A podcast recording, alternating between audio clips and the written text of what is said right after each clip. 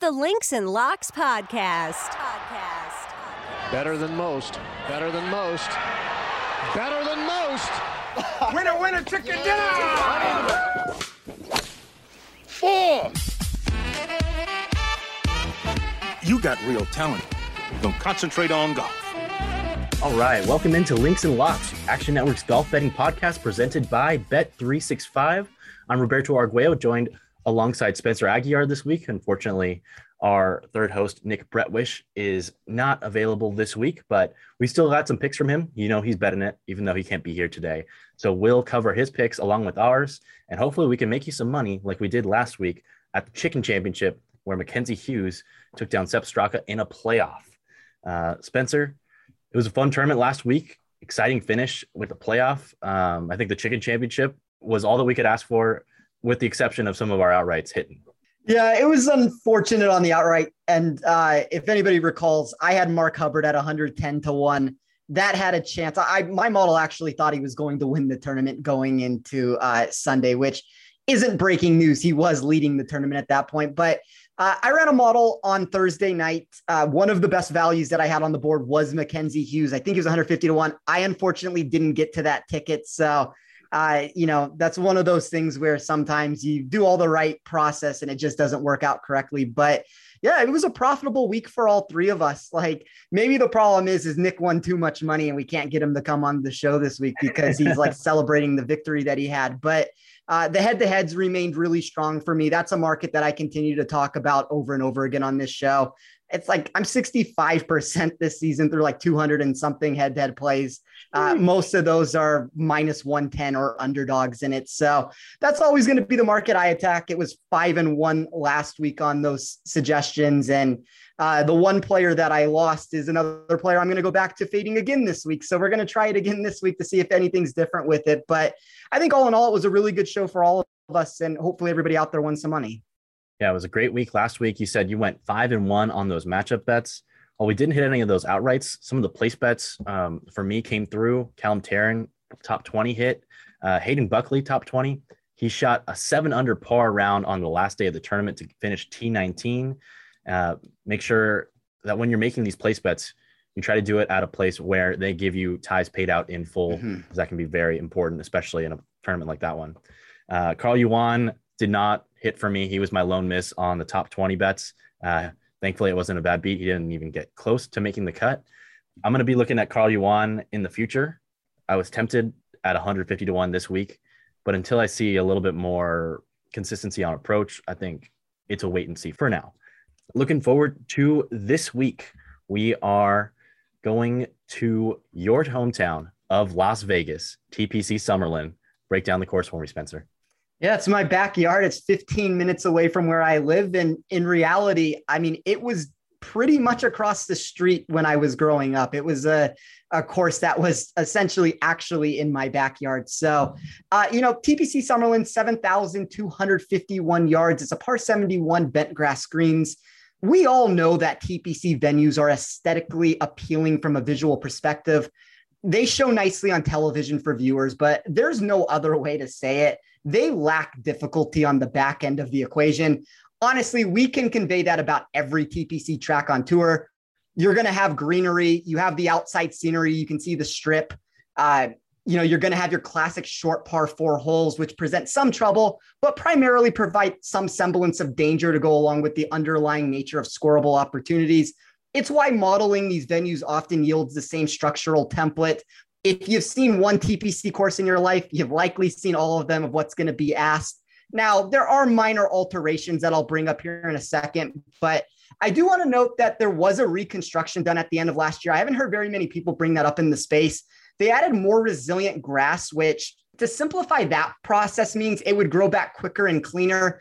Once again, it's all about the visual aspects for the viewer. The standard bent grass greens were changed to a grass called Dominator, which I don't know a ton about, but when I looked into it, it's going to be a blend of two high quality bent grasses. You know, Roberto, I'll save an answer for you there. Maybe you have a better explanation of that than I do. But my basic answer of why they did that is it's going to be a surface that will roll cleanly for the field. I'm not sure that's what we exactly need for a course that has averaged 23 under totals for the last four seasons, but they want this to be their idea of television golf. So in my model, I looked at weighted tee to green. That's going to be a recalculation of all the strokes gain categories other than putting to try to mimic TPC Summerlin. Uh, for a venue with extreme totals in the winning score, the dispersion of scoring is relatively flat to baseline expectations. That's something that I found unique. And around the green is one of the categories that took a big boost. And that was surprising to me just because we do see 72% GIR rate for the field here. That's 7% above expectation. I'll get into why I think that is in a second. I did strokes gain total at TPC tracks and how someone has scored at accessible venues. So that's going to be your straightforward birdie test. Um, you know, I'm trying to profile this venue with what we've seen at other designs, just because I think that's a really clean way to get some sort of an interpretation of what's going to be asked from this course. There's some bent grass scoring and putting that I added to the mix. I did look at scrambling and sand save percentage for a small amount, but the two big categories outside of tee to green play that I found most important were probably weighted par three and par four. So that was added together. And then short par four plus par five, that was also added together. That's very similar to what I did last week when looking at the Sanderson Farms. A lot of these holes that you're going to need to score on are going to come on the short par fours and the par fives. That's going to be very important. So to streamline that answer there a little bit further into what I was talking about with the around the green being so important here. The more challenging holes require a short game to get up and down if you find yourself in trouble. And then the easier chances do the opposite, where you're trying to find players that can get it as close as they can to the green with their first or second shot. And then they're going to be able to provide a steadier short game to make birdies. So uh, that's how I handicap the venue. I mean, obviously, that's a lot of information that went into it. Uh, all of that I put into my model. It spits out all my values for the week when I do that. That's why I take such an importance of doing it that way. But uh, what did you think about the venue when you looked at it, Roberto? I think you hit the nail on the head. I think it's dangerously going to be a putting contest this week with not a lot of tough holes out there. So birdie or better percentage, another big factor for me this week. Um, I had that and driving distance as a couple of really important metrics for me last week, and it worked out for me. And so those two combined with form and some course history are really what I'm banking on this week. Yeah, there's a big increase, um, at least when you look at like a generic course on tour. And that's one of the things that I do. So I know I talk about this a lot from a statistical perspective, and that is 50% of my weight, but 30% goes into current form. So that's my recalculation over the past 10 weeks of contest. 20% is going to come from course history at TPC Summerlin. This is one of those courses where we do see rollover predictability. I think that's important to note. There's just some courses that players' eyes seem to suit better on, and it rolls over season after season. We get that here. And then I guess the only thing I would say that's a little bit, I don't want to say contradicting, but a little bit different than what you saw from it is when I looked at putting, and it's not to say that putting wasn't a big impact because it really is. Like that's why I looked at birdie or better percentage on easy scoring courses, but I didn't see a massive jump when it came to the dispersion of scoring. Like it's pretty flat across the board over an expectation level on other venues. So uh, off the tee was a little bit down. Approach metrics were about the same. The around the green took a 3% increase there, which is kind of why I weighed around the green a little bit more. And then putting was flat to what I would have as standard or what I would deem to be a standard venue.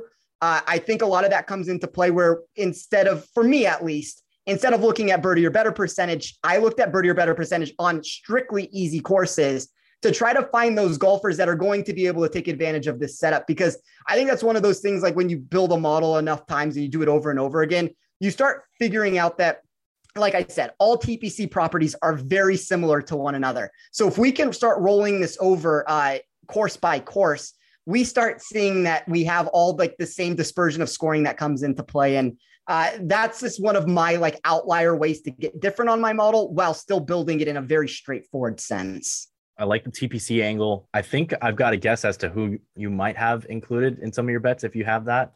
Uh, his nickname might be TPC Lee, but we'll get to that in a little bit. Uh, as a reminder, the Links and Locks podcast is proudly presented by Bet365, the world's favorite sportsbook brand. Sign up with promo code ACTION to get Bet365's exclusive sign up offer in New Jersey and Colorado. Bet $1 on any game or tournament and get $200 free. So, without further ado, Spencer, let's get into some of our best bets for this week. What are you getting started with? Let me very quickly tell a story since you brought up this TPC Lee thing. And uh, mm-hmm. I wish Nick was on the show to have this conversation. So uh, when we were filming our show together, A Better Golf Pod, he brought it up and this is before anybody in the industry had realized that KH Lee was good on TPC courses. He mentioned that his model had found something, and this is like before he had won the tournament on a TPC course. This is before like some of his big results. That mm-hmm. his model had seen something on it that, like, for whatever reason, my model didn't have that. Like, I give him full credit for it that KH Lee would be suited for TPC venues. And, you know, he goes out, he wins the tournament, and all of a sudden, like the moniker sticks of TPC Lee after that. So you hear TPC Lee going out there in the space. Full credit to our co host of this show, Nick Bretwish, for hitting on that one. But let me give you a play this week. So, you know, I want to go to the head to head market for my favorite bet. And I don't think this is necessarily the best board I've ever seen before. So let's talk about a couple players. I'd love to get your stance on some of these guys also. None of these are going to be my official play, but I just want to mention some players that I thought were at least worthy of a fade candidate. I know from talking off air that one of these guys is a player that you might want to be taking on in a different market, and I'll let you talk about that. But the first one was Max Homa. My model just did not like him from a value perspective. Uh, I've been on record before that I typically need more significant edges when I jump to the top of the board to find a matchup. A player like Aaron Wise plus 105 over Homa was a slight edge of purely number grabbing. I thought Wise should have been the favorite in that matchup, uh, but we're talking about a minimal difference there. Emiliano Grillo and Tom Hoge were both overrated in my model. I didn't necessarily find opponents I loved against them, but it's something to keep an eye on. I noticed sharp markets love Maverick McNealy plus 100 over Taylor Moore. Uh, that's not a price that I necessarily could get to. Now, I do think plus 100 was a value just because I do have McNealy as a slight favorite also. Uh, just wanted to throw that one out there because sharp movement means something. I very highly considered Mark Hubbard minus 110 over Matthew NeSmith. That was the closest one that didn't end up making the card. I talked to Nick off air about that, and he made a good point about NeSmith constantly entering this event with poor form, but still finding a way to compete. But uh, with all of that being said, my official play this week will be Wyndham Clark plus 100 over Nick Taylor. I do want to preface this by saying there's a chance that this bet goes miscut, miscut you know, I like that Clark becomes less of a liability when I run my data for safety, although he still grades as a small negative value in how I distributed my data there.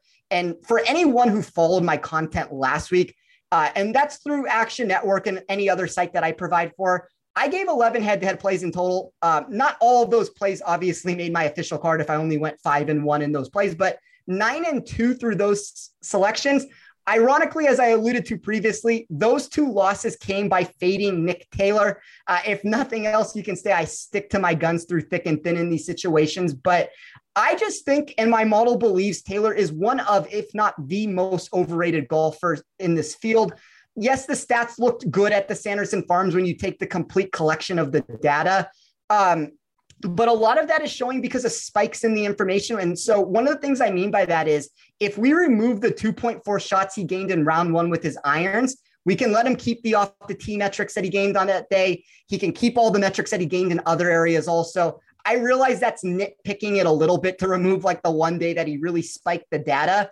All of a sudden, he goes to a player that lost a half stroke in ball striking over four rounds that's something I'd be willing to overlook on other players in this field. But for a golfer that ranks 90th in my model for total driving and then 78th in weighted proximity, I'm not sure the form is as good as the numbers actually suggest. And that's what I'm trying to find is these overcorrections to the market where, you know, a sports book in general is thinking that Taylor is a golfer that has two top 20s in a row. And last week was a tournament that he was really competing at.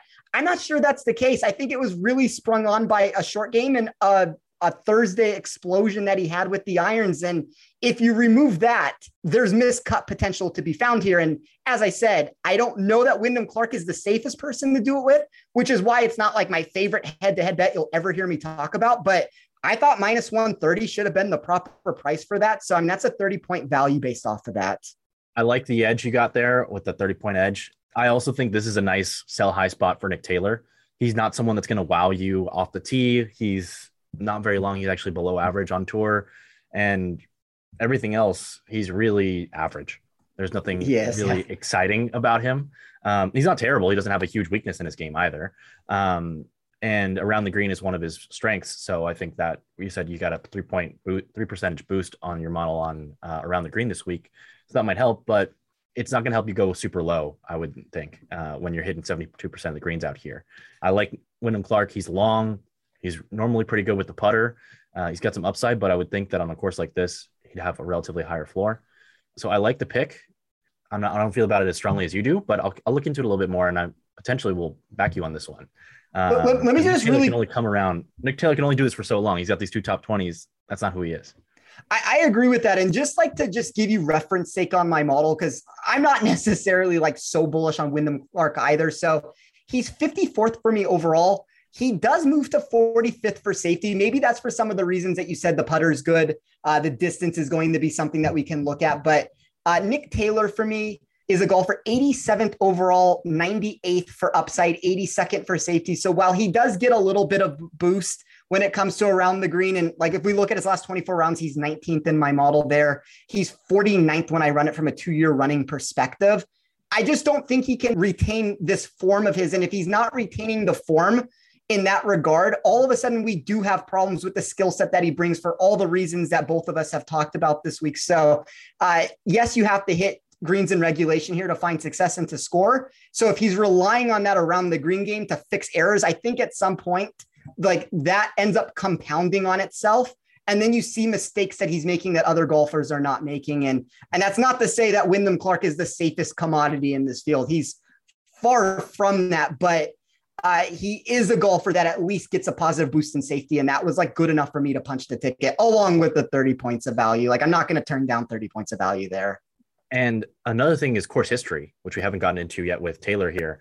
In his eight tournaments here at the Shriners, he's gained strokes on approach in just two of them. Yeah. And on the greens, he's gained strokes in six of them. Uh, he has zero finishes inside the top 24 in eight tries.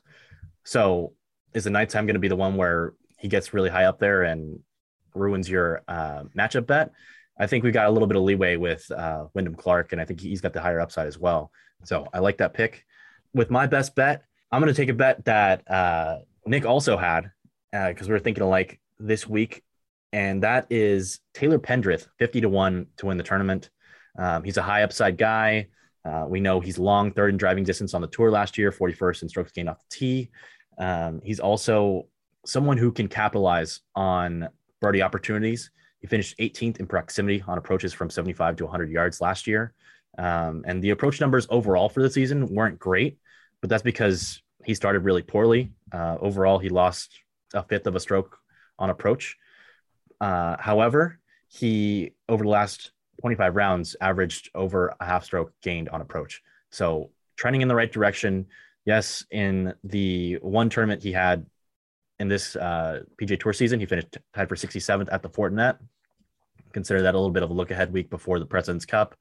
Coming out of the President's Cup, he's a guy who I think will have that boost of confidence. Um, and in a relatively weaker field where I don't want to back the guys at the top of the uh, odds board just because I'm not betting anybody shorter than 21 on, on this course this week. Um, Pendrith is a guy who I thought should have been around 25, 30 to 1, and he's at 50 to 1. And so may, this is a little buy low spot that I like. And I think he's got a really good chance of winning this week without a lot of studs in the field outside of Cantlay, Im, and Homa at the top.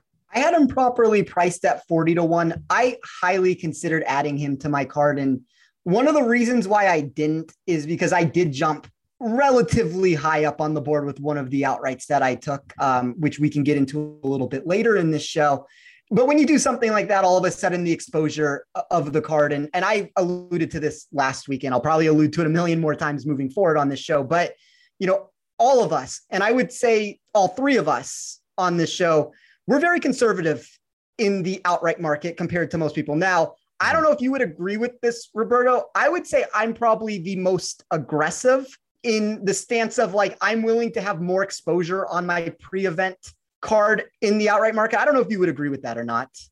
I don't know that I'd agree or disagree. Um, a lot of times, my betting style is I want to bet on guys who I think just have great value at the beginning of the tournament before the tournament starts, um, and not necessarily need those guys to win. Whereas I know you with Mark Hubbard, after the 54 hole lead, you're waiting and you're letting him play it out. Whereas if I have a hundred to one ticket on someone to win a tournament and we're going into the last round, I'm going to figure out who the guys are who I think have the best chance of taking the tournament from him. And I'm going to bet on those other guys. I'm going to make some money that week. Um, if I have someone in contention like that, uh, which is why Davis Riley taking the first round lead, uh, which we both had him, and then just kind of fizzling out after that, after he said he had one of the worst driving weeks of his life, uh, was kind of frustrating. But um, yeah, so I think it just depends. Obviously, I can't watch as much during the fall swing right now with there being less tournament coverage, uh, which is frustrating. So that means I'm paring down my bets a little bit.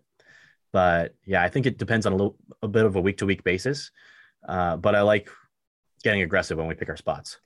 I think that's a fair way that you broke that down. Like, I'm more inclined, and I don't know Nick's answer to this, and I, I should know the answer. Um, I'm more inclined to I shouldn't even say I'm more inclined. Like if I have a ticket on a player and I'm putting in at any point, like I'm letting it roll throughout the entire contest. Like I'm not looking for spots to hedge back in.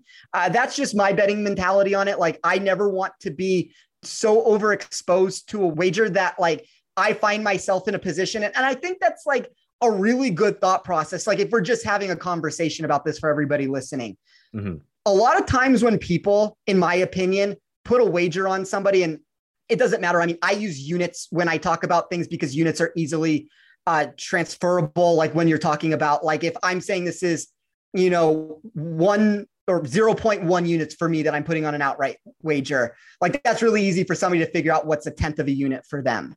And that's one of the reasons why I do that. But I think a lot of times when people find themselves hedging out of positions, they usually have too much money from what their bankroll is able to withstand uh, if the bet loses. So like I'm very comfortable with the amount that I'm putting in. And for me, like from a pre-tournament perspective, I usually don't go more than a unit. It doesn't mean that I get up to a unit. I am at a unit this week. Uh, but it's one of those situations where like I think last week I was 0.86 units. The week before that, I might have been a half unit before the tournament. And I'm going to try to find the value on that. And I think that's where we're both saying the same thing. Mm-hmm. Like we'll take our value where we see it and be more or less aggressive based off of that. I don't like these flat builds where I need one unit in action on outright bets before the tournament. Maybe there is not a unit to be had based off of that. But um, yeah, I'm very comfortable with the amount of the units that I'm laying out. And I am making a lot of head to head wagers throughout the week that that's going to be a lot of my exposure at the end of the day that I kind of just sit on these bets. And, you know, for me to have a unit in play as it is right now on an outright card, it does limit what I'm able to do once the tournament begins. And that's just something to keep in mind. It doesn't mean that if something is so striking in value that I can't still make a bet on it, but I do need to be more cognizant moving forward that I can't get stuck in this range where it's like, all right, I have a unit before, then I'm going to add a unit later. And then all of a sudden, before you know it, you've lost two and a half units. And it's like, oh my God, that's not how I wanted to build this card. So uh, that would be like, I guess, my kind of broad answer of that situation there. But uh, the, going back to what you said, just to give a very basic answer to it, I like the Pendrith ticket also. It's not something that I was able to get to. Uh, I added a couple guys instead based off of that. But I think Pendrith's game, especially if he's gotten some confidence from playing the President's Cup, like this is a really good course fit for him. Absolutely. I think he's going to be a fun one. Looking over at Nick, he also had Taylor Pendrith to win, as we said. Um, another outright for him. He had Seamus Power, whom we discussed briefly last week. Uh, Power was a guy who at the Sanderson Farms, the chicken championship, had a lot of birdies but in the first round, he had two bogeys. And in the second, third, and fourth rounds, he had at least three bogeys. And he also sprinkled in a double bogey as well. This week, as we know, it's in Vegas, not only Spencer's uh, town of residence, but also Seamus Power's. And I believe Seamus Power, either he or his coach resides at TPC Summerlin. So he's very familiar with the course. And he's someone whom I would expect wouldn't be making as many mistakes on the course this week as he did last week. So I like Seamus Power Nick bet him at 66 to 1. That's out there. And he also has Seamus Power at plus 120 for a top 40. I think I'm going to ride along with, with Nick on Seamus Power top 40 plus 120. I wanted to back him in some form this week, and I like getting plus money on him there at top 40. I think he's a guy who has a pretty high floor this week, and I think the upside's there as well. What are your thoughts on the power? Well, uh, Power was one of the guys that I know Nick and I were both on last week also. And and as you said, there was just too many mistakes. And if if we're saying that there was a construction, even if it's minor and they're not changing the contouring, you know, and it's going to be a lot of the same feel, I don't think it hurts for a player like Seamus Power or Aaron Wise or any of these like local Vegas guys or UNLV products that are very accustomed to the weather here in the at TPC Summerlin. Like, I don't think that that hurts, and it might help somebody like Seamus based off of what you're saying. He's 44th for me overall. He's 18th when it comes to upside. He's 71st for safety. That's kind of that trajectory where my model thinks that he has some outright value to him. It also thinks he has some combustibility. Now, a lot of that combustibility that's coming into play is the form. Like I want that to be made clear that it's not like my model's picking out and it's like, oh, well, think he's gonna he thinks he's gonna blow up on this particular course.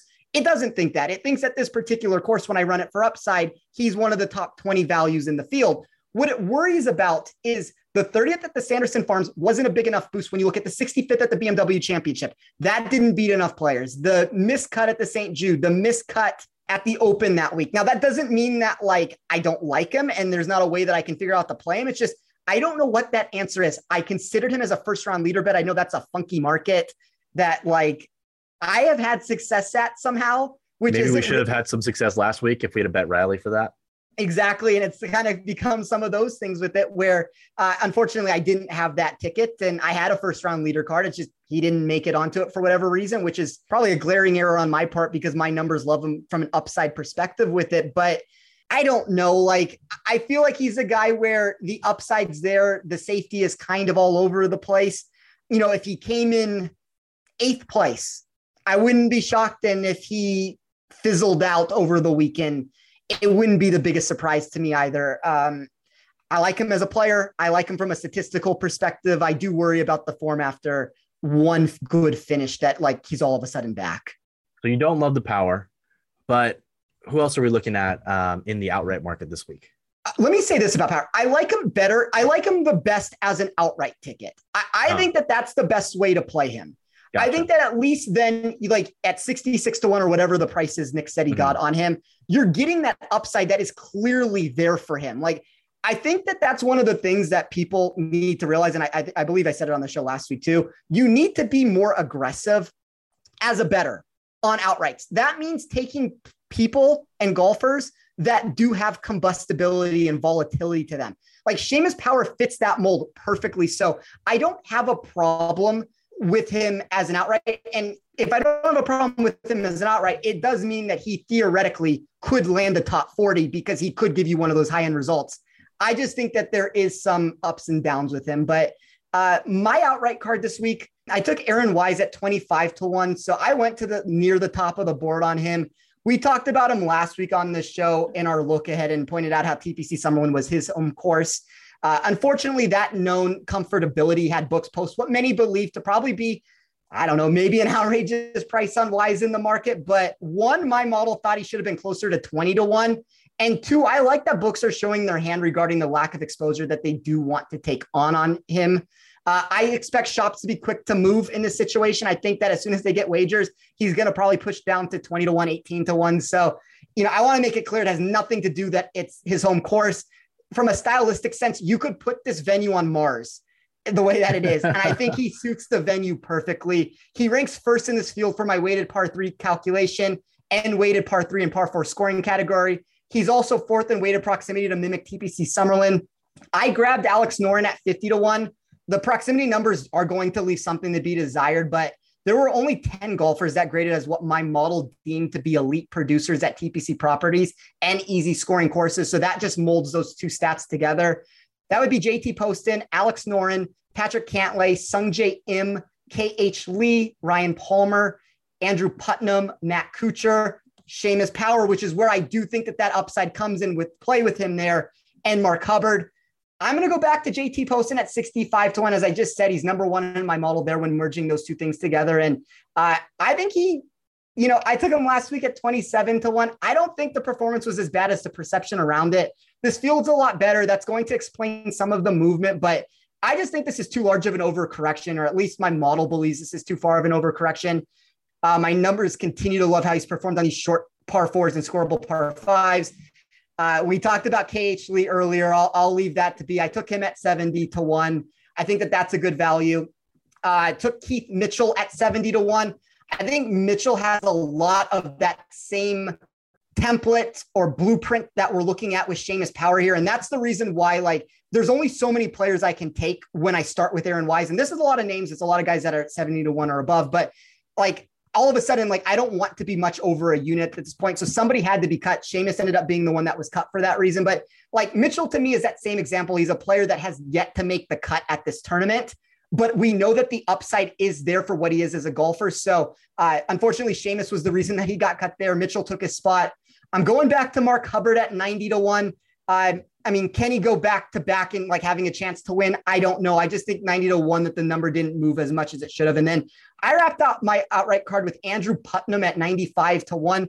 Uh, you know, yeah, my model didn't love some of the negative trajectory totals he experiences for upside, but it also had an 80 to 1 at being a fair price when we gave everyone their best performance possible, which, as Roberto, both of us know, not everybody's going to have their best performance that they can have on this course. So when I ran this to where everybody was allowed some mistakes, the more accurate price to me was 55 to 1. And you know, you could make the argument that somebody's going to go off and somebody's going to get the 24 under, and maybe Putnam doesn't have the potential to do that. But I just think at 95 to 1, it's a really good number. So uh, just to quickly recap that, it's Wise 25, Noren 50, Poston 65, KH Lee 70, Mitchell 70, Hubbard 90, and Putnam 95. And that's how I equated to having a unit in action before the event.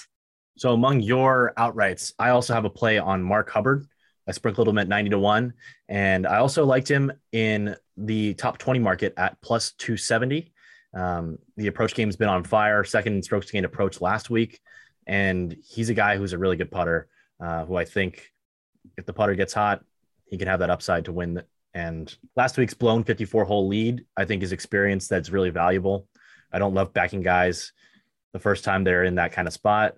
Uh, but once they've gotten that experience, it goes a long way, and you see guys convert, and they have that it factor after that. So I like that with Mark Hubbard. Among my other outrights, I also had. So this was one I wasn't planning to bet. Uh, it was one I wanted to bet, but I wasn't planning to bet based on the odds that were out there. It's Taylor Montgomery, and he was available from what I've seen between 25 to 1 and 33 to 1. However, our friends at Bet365 have an odds boost on Taylor Montgomery to 40 to 1. And I said, well, if he wins this week, I'm going to be kicking myself. I'm, I've got the biggest fear of missing out on him this week. And we know he finished third at the Fortinet, tied for ninth at the Sanderson Farms. Uh, the putter is hot. He gained over a stroke uh, both at the Sanderson Farms and at the Fortinet. And we know his, he's long, born in Las Vegas. His dad uh, worked on a golf course in Las Vegas, and he went to UNLV. The running Rebels are four and one on the football field this year, so everything's pointing in his direction. His biggest weakness is strokes gained around the green, so that's something to watch out for this week. But if he gets that together, I think he's a guy who has as high of upside as anyone outside of the top three guys on the board, and maybe Aaron Wise as well. Uh, so I really like Taylor Montgomery, and because the odds boost, I'm in. I'm going to give a shameless plug uh, to Bet365. We'll continue this conversation. If you have access and you're able to get them, there is not a better book in this space when it comes to outright wagers. You get boosts from them, you get prices that are already at the top of the market, even without the boost. Uh, they are the premier book in this space when it comes to outright wagers. And I like that 40 to 1 number on Taylor Montgomery. And I really like that Hubbard price uh, that you got for him to come top 20. Like when we look at what Hubbard has done historically, he had back to back top four finishes just a couple events ago.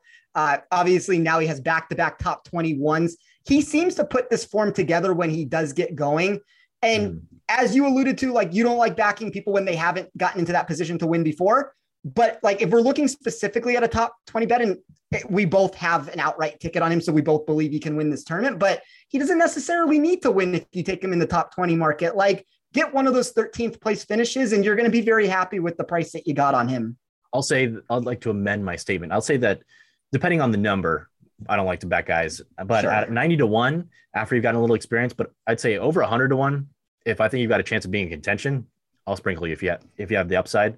Um, and like I said, if you're in contention coming down to the back nine, and it's you and maybe one or two other guys, I can sprinkle some of the other guys and make sure that I get some money that week at the very least. But really depends on the scenario. If you got seven guys in contention, like we did at like the ninth or tenth hole last week, it's not the best spot to hedge out of it. So you got to know and pick your spots. Everything's uh, value dependent at the end of the day. Everything is. did you have any other outrights, or are we good to move on to place bets? Oh, nope. That's it for me in the outright section. Like, like as I said, uh, just really quickly, Pendrith, uh, Seamus, Kuchar, those were the three guys, maybe Chris Kirk to a lesser extent, Brian Harman, like those, if we want to just like randomly just keep naming players that I didn't get on, those were five players that I highly considered, but for one reason or another didn't make the outright card. And uh, we mentioned Nick's not here this week, obviously, but we mentioned that he did have Taylor Pendrith. He did have Seamus Power to win outright uh, at 50 and 66 to 1. And then he also had Chris Kirk at 80 to 1. Uh, would you like to elaborate on why Chris Kirk just missed your card? Well, the reason why Chris Kirk missed my card comes down to I call it choke equity. Like it's something that you can't exactly model into when you run the data. And yes, Chris Kirk has found success on tour before. I don't know what has happened to him over the past couple seasons that every single time he gets himself into contention, he doesn't seem to be able to get over the hump with it. And so um, Harman and Kirk, and there's a couple other players. Uh, I had first round leader bets on them because I do love their upside that they possess. I'm trying to take it on for one day rather than four days with it. But uh, the reason why I liked Chris Kirk and he was one of the players I was at least considering very hard on it is he's 15th for me when I run this from a win equity standpoint. That comes down to him being 11th in weighted tee to green. The around the green game places 13th. That's a category that all of us keep going back to. He's 12th in my model and strokes gained total over a two year running sample size. He's 15th at easy courses. So uh, I think that's a really important one because if we're saying that this is an easier course, maybe some of that blow up potential doesn't come into play for him this week. And he just makes birdies on those holes. Like if you look at the back nine of TPC Summerlin in general, there's only one hole of like the final six or seven that's actually difficult. Like four or five of them are going to be the easiest holes that you get for the entire week. So maybe that ease can push somebody like Chris Kirk or a Brian Harman or one of these guys into the winner's circle. But uh, like as you said with Seamus, that you were trying to find a way to get exposure to them. I kept finding the same thing with Chris Kirk's and the Brian Harmans and all these guys to where I really wanted a way to back them and I just couldn't quite figure out how to do it. So, you know, maybe you have a book out there that was more conducive to a matchup or maybe there's a placement bet that makes sense. Like I think all of those guys, as you played Mark Hubbard, if we start moving this into like the top 20 section, I think that you're probably getting proper value to take a shot on them. But um, you know, it's hard to say that some of the guys I bet have win equity to them, but you got to pick and choose your spots. And for whatever reason, Chris Kirk was one of the players that missed my card for that reason. Like him as an upside player, though, like as far as what my model is saying statistically. I like your explanation there. I like uh, how you broke down why you're backing some of those guys on the first round leader market instead of to win outright. Uh, one guy who I've been waffling on and off this week, I haven't placed any bets on him yet. Garrick Higgo to win outright. He was in contention last week, seemingly out of nowhere. This guy yeah. was down horrendous, not even bad this year on the PGA Tour, but he won two years ago um, in South Carolina, I believe. And he's a guy who can get hot. He comes in waves, and he was in a trough the last year. He goes at 100 to 1. He's someone I'm keeping my eye on because he was just horrendous on approach. And historically, that's been his worst strokes gain metric. I want to see if he's going to have that form going forward this week. And maybe he's someone I'll back in an in tournament matchup or potentially in one of the next tournaments uh, in an outright market because he's someone who we know has a pretty low floor, but he does have that high ceiling once he gets it going. Uh, last week, he did gain over a stroke on the greens. So I don't want to back him necessarily after just the hot putter, especially when you go from uh, Bermuda all the way to bent grass. But he's someone I'm keeping my eye on.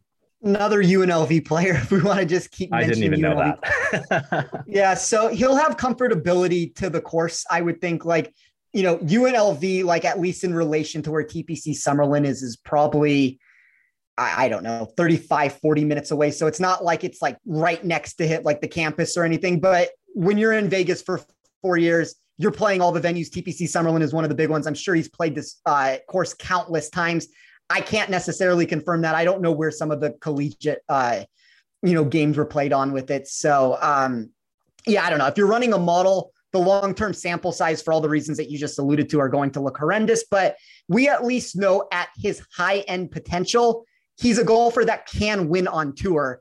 And if he has found something over the course of the last couple weeks, he's a player that might be able to put it together. And then all of a sudden you look in, I don't know, a month from now or two months from now, and it's like, wow, I can't believe Garrick Higgo was a hundred to one in the outright market. It could go the other way also. I mean, he could miss the mm. cut, and maybe this was just a flash in the pan situation where we thought he had something back. But uh, I don't mind taking chances on golfers like that to where my model doesn't necessarily like him, but like I understand the thought process that you're coming up with to where we know that long term historically being past like a two year sample size, even I know he's like a what is he 23 years old. So I mean, we're going back to like the beginning of his career, but when at least when he first came on tour, he was a golfer where you're like, wow, this is one of the hot young guns that might be able to make a real name for himself. And then for whatever reason, he fell flat on his face for the past season to where the stats are going to look bad, but uh, at least you're willing to take on some of that upside that he does possess.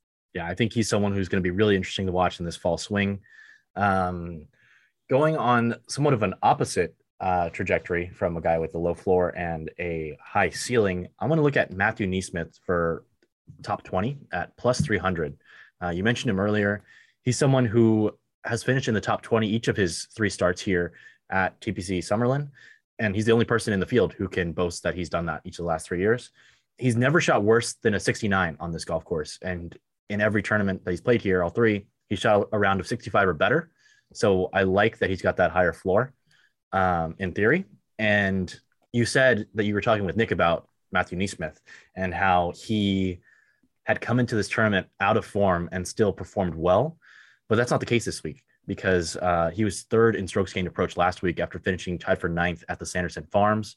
Overall, if you look at his last year's season, um, 61st in strokes gained off the tee, 30th in strokes gained approach, those being the two most important from week to week. Uh, putting is the big weakness for him overall. But in his three times playing TPC Summerlin, he's gained strokes here in all three of his appearances. So maybe he's just a little bit more comfortable around the greens here. Um, golf's weird. It's you can be bad at something uh, like putting on a lot of different courses, but if on a certain surface or a certain course it suits your eye and it's repeatable, you can just keep it rolling. Um, so I like NeSmith for top 20 at plus 300. Probably not someone I'm going to back to win outright, but I like his high floor. It seems like a horse for the course, uh, and I'll be on him this week.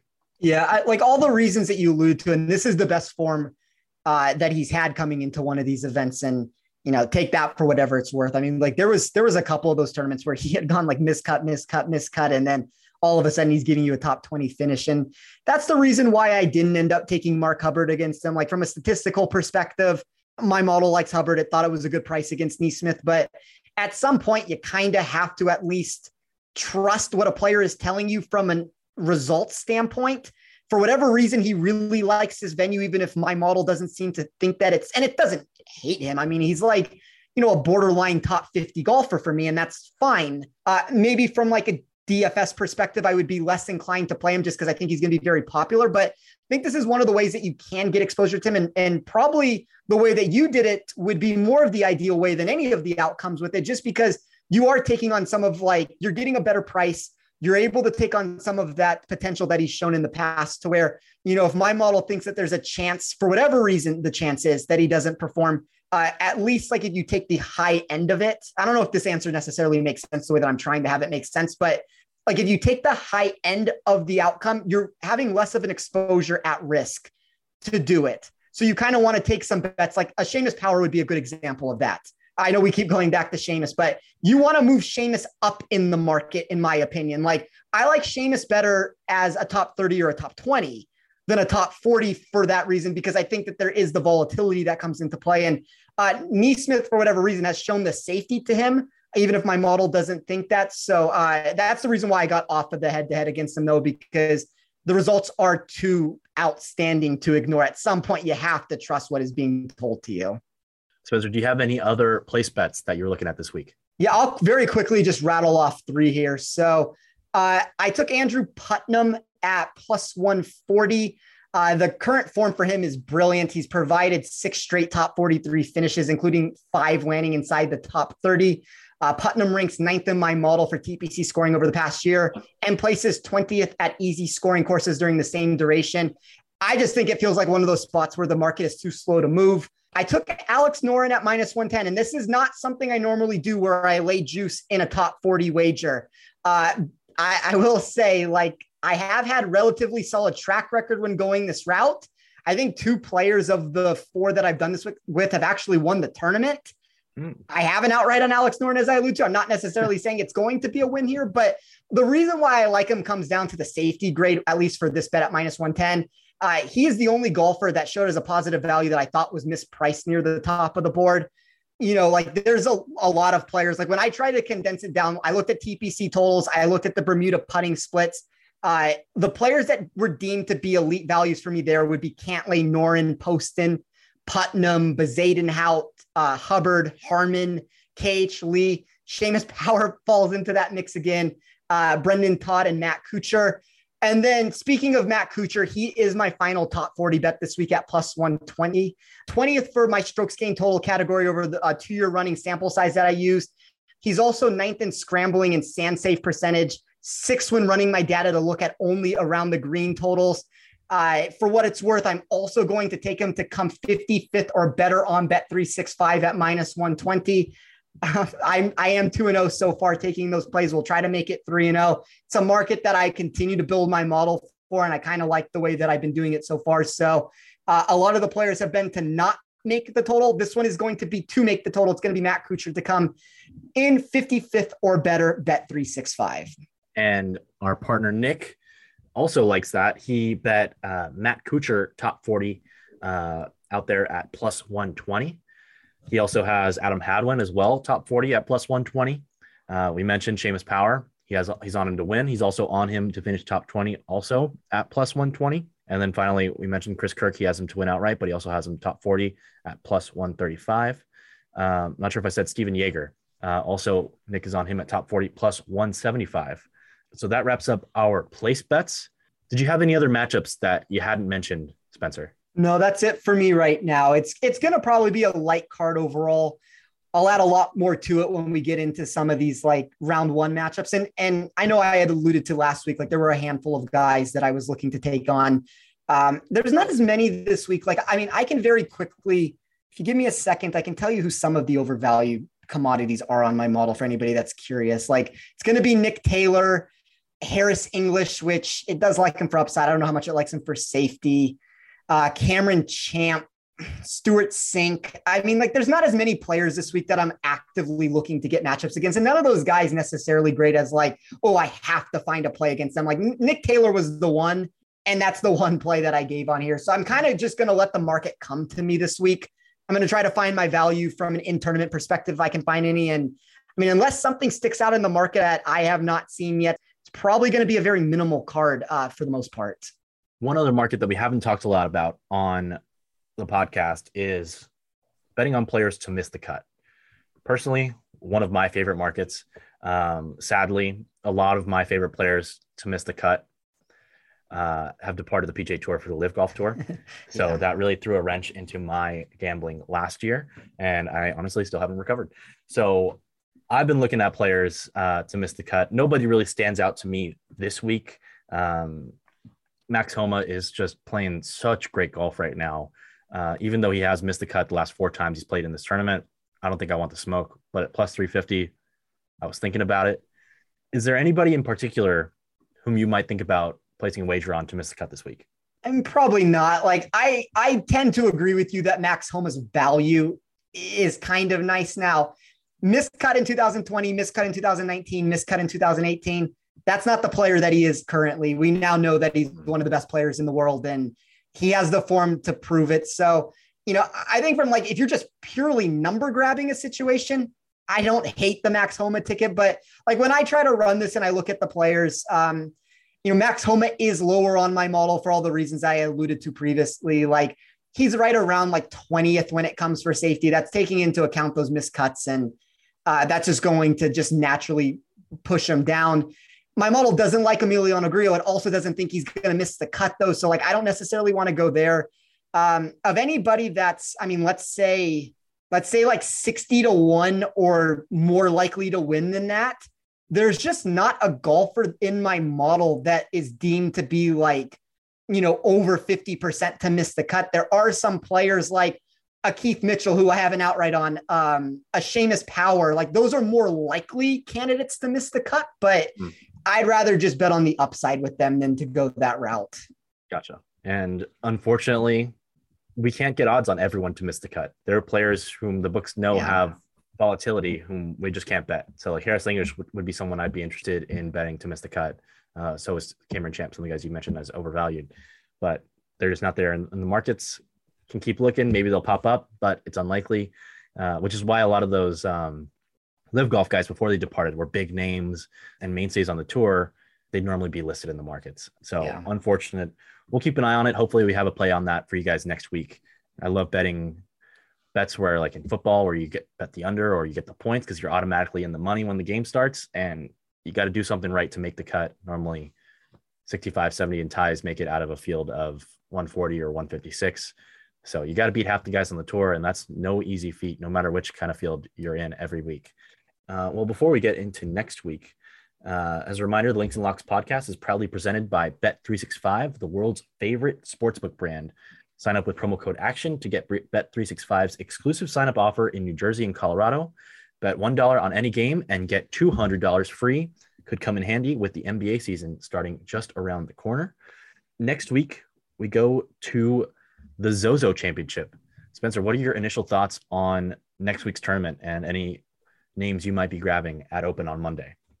Yeah, so let's talk about the course for a second. So uh, it's going to be, you know, a little bit over 7,000 yards, par 70, bent grass greens.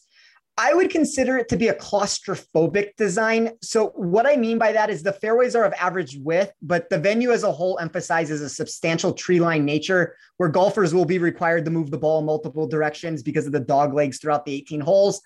Uh, that's going to mean that accuracy takes the podium over distance next week. We don't always have that on tour, and you probably get a general idea of that with this being a 71 or a sub 7100 yard course, I should say. But uh, length, for the most part, is going to be irrelevant. Uh, it's going to be a unique setup. We have five par threes, all measure below 200 yards. Like there's going to be some that have birdie or better percentage to it that you're going to want to look for. The other ones are not going to be quite as easy uh, to it. The other notable point that I want to make, and I think you're going to hear this discussion a lot throughout the space, is that Japan has different construction with two greens per hole. Uh, they do this one for the summer, the other for the winter, but uh, golfers will need to be aware of it to avoid making any unnecessary mistakes.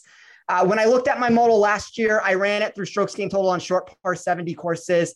I, I looked at weighted par three, weighted par fours, weighted par fives. Those are really standard. I looked at some bent grass. I have some of the proximity mixes, which we'll talk about more next week. There's sand safe percentages. As I said, total driving that's geared towards accuracy. But let me very quickly bring up my model uh, from last year, and I'll run through some of these names just because maybe we can find a few players that are a little bit uh, maybe going to be underpriced in the market. So, number one, and I don't know exactly who's in the field, and these are just names to keep in mind. I'm not saying all these players are going to play this tournament, but number one for me in my model last year was Collin Morikawa. Number two was Xander Schauffele. Number three was Hideki Matsuyama. Four was Joaquin Niemann. I can tell you with 100% certainty he's not going to be playing in that tournament. But uh, just very quickly, five Tommy Fleetwood, six Chris Kirk, seven Alex Noren. Uh, you had Erik Van Rooyen, K.H. Lee, uh, Si Woo Kim, Tom Hoge, C.T. Pan. Those are at least players that were inside the top 15 for me. Uh, I know that's a lot of players I just mentioned there, but my model liked them last year. I mean, if there hasn't been a massive shift in how they're performing, those are at least players near like the top of the board that I'm going to be looking at to see what their prices are entering the week. I like it. It should be a fun field. Hideki Matsuyama has confirmed that he will be back in the field to defend his championship. Would be a lot of fun if we got Xander Schauffele and Collin Morikawa in there as well. I will be very intrigued to see the number on Collin Morikawa. Thanks for tuning in. And hopefully, if you get to watch the tournament on Thursday, either on PGA Tour Live or on the Golf Channel, maybe you'll see a wild Spencer Aguiar out there following someone out there on the golf course. It might Jason be Jason Day. Day. I'm shocked we didn't get his name in here any earlier uh, so far in the podcast. We may or may not have wagers on him. We just didn't want to admit it today. Uh, we'll keep an eye on him. And thanks for tuning in. Uh, as always, you can always find our golf content on the Action Network website and app, actionnetwork.com. Our best bets will be posted by the time you hear this podcast on Wednesday. Uh, so check that out. We got a lot of great analysis in there from a lot of really talented experts. You can also find the best bets episode of the Links and Locks podcast from Jason Sobel and PGA Tour's Ben Everill, where they'll play 18 holes and give their top plays for this week's tournament. And as always, you can find us on Twitter. Nick is at Sticks Picks, Spencer is at Tee Off Sports, and I am at Roberto A213 on Twitter. Uh, and as always, you can find us on the Action Network app. So thanks again for tuning in. This has been Links and Locks presented by Bet365, and we'll catch you next week.